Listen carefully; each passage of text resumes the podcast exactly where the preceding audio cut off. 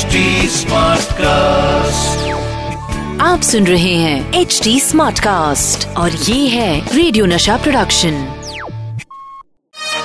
the Filmy calendar show और आज पता करते हैं भाई कैलेंडर कौन सी तारीख को सेलेक्ट करने वाला है? निकाल भाई कोई तारीख ताकि उसका फिल्मी इतिहास तो बता सकूँ। मैं अपने लिसनर्स को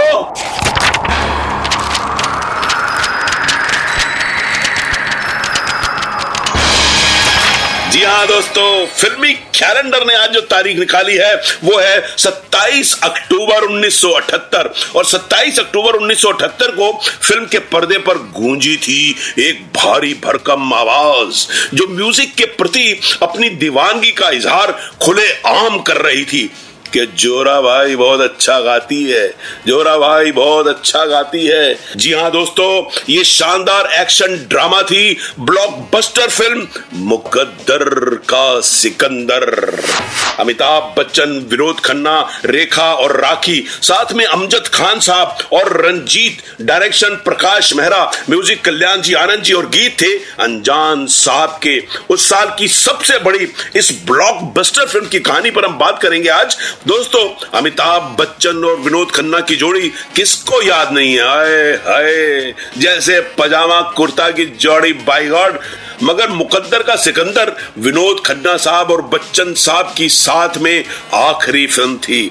इसके बाद दोनों कलाकार साथ नहीं दिखाई दिए। क्यों नहीं दिखाई दिए साथ में? ये जरा बड़े लोगों की बात है भैया।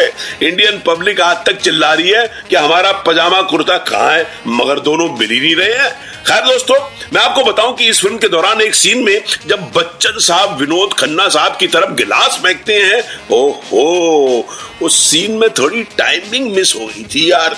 वो गिलास विनोद खन्ना साहब को जा लगा और उनको छह टांके लगवाए गए। नहीं नहीं यार, उस एक्सीडेंट की वजह से उनमें कोई झगड़ा नहीं हुआ था। आप लोगों की तो आदत खराब हो गई है सीरियल देख देख के, हैं? है? बिन बात का बतंगड़ बना लेते हो यार।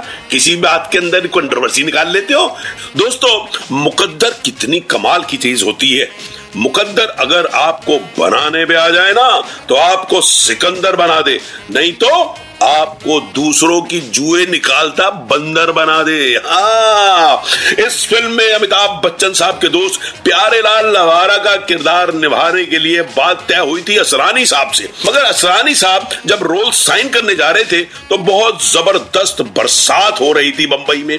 उसी बारिश में असरानी साहब फंस गए। इसलिए आखिरी वक्त पर उनकी जगह राम सेठी साहब, जो एक्चुअली में प्रकाश मेहरा जी के चीफ असिस्टेंट डायरेक्टर भी थे। उनको प्यारे लाल लवारा के किरदार के लिए साइन किया गया। अब ऐसी क्या बात थी? क्या अर्जेंसी थी? ऐसी क्या मुसीबत आ गई थी? कि असरानी साहब का वेट नहीं किया जा सका? भैया, ये तो मुझको भी नहीं मालूम, मगर राम सेठी साहब ने इस रोल को निभाया बड़े कमाल के साथ था। हाँ। आगे सुनाऊँगा दोस्तों मुकद्दर के सिकंदर के कुछ और किस्से।